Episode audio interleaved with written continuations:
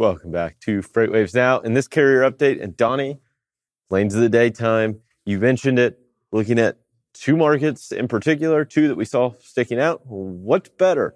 Which one would you rather go to? We're going to start here looking at Indianapolis. I had my money on Indianapolis. I threw it up first.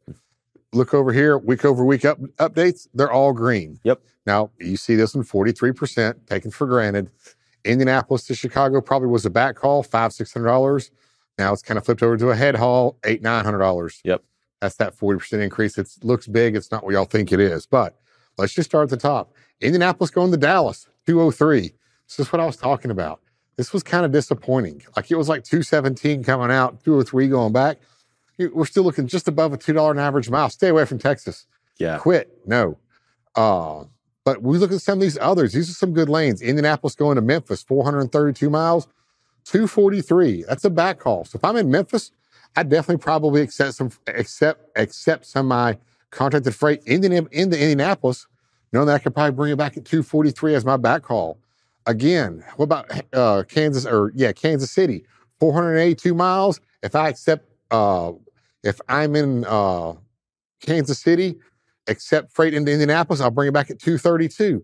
That's yep. still not too bad given the circumstances right now. And, and a lot of what we've seen, uh, Indianapolis, Chicago, this isn't a bad. I mean, you know, that's typical around these shorter runs that are, you know, 100, 200, 300 miles.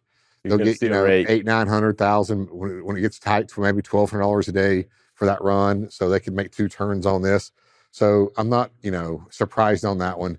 Indianapolis to Atlanta. So if I'm in Indianapolis or I'm in Atlanta and I can find freight to Indianapolis, yes, I'm taking it. Why? I'm coming back at 278. Yeah. I like that. Same with Charlotte, North Carolina. If I can accept load in Indianapolis, I'm coming back at 262. And Allentown, 315. That's it. So that's a kind of almost, you know, a 600 mile run. Definitely a eh great run to, to, to come back at. That Indianapolis to Atlanta one is, I think that's a positive sign because you mentioned it. You kind of circled right around Atlanta, produce and things and the like, right? You might get yourself down there and have an opportunity. Maybe not even if you have contracted freight in Atlanta. Obviously, it makes sense to go up to Indianapolis at 278. But you might also have opportunities coming out of some of the surrounding markets in produce going back to Indianapolis. Three dollars plus a mile. Exactly. So the opportunity may present itself that you may not see it show up in tender data or something like that, but you know how produce is moving, and maybe you can position yourself close, right? Maybe yeah. you have to deadhead a little to get into some of these produce markets, but yeah. Let's go to surprise. This one surprised me. I had this yep. one second. St. Louis, I thought this was not going to be so great, but we started digging into it, and this is why we like to use the Market Dashboard Plus. St. Louis to Kansas City, 339. So yep. if I'm in, you know, this is probably going to be my favorite lane right here. At 250 miles, I can go there and back, there and back. At 339, that's a good lane. But still, going to Dallas, 231. This looks better. If I'm in Dallas, I might accept uh, freight going into St. Louis, bringing my truck back at 231. Yeah. That's a rarity that I've seen this. But St. Louis here, we're kind of running down on time. St. Louis going to Memphis, 289. If I'm in Memphis, I'll take freight. I'll, I'll, I'll be accepting freight all day to St. Louis as well. Uh, Chicago, 360.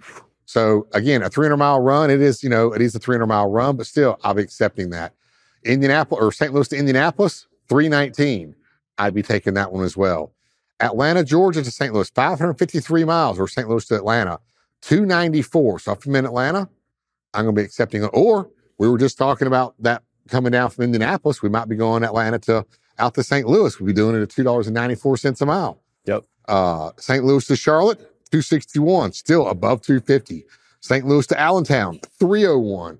These lanes going, and this kind of surprised me right now. It kind of jumped up on us these backhauls or uh, spot rates coming out of St. Louis, they look a lot better than what I believe really is happening in the Indianapolis market. Yep. So me personally, I'm going to get a thumbs up to St. Louis. Yep. Now the key is you got to go find the volume. That's going to be the kicker in St. Louis versus Indianapolis. Easy said. It's still a tough job. Absolutely. Well, Donny, thank you so much for the updates this morning. We'll be sure to check in with you again tomorrow. Right now, we'll hand it back over to Bill Priestley with this morning's roundtable.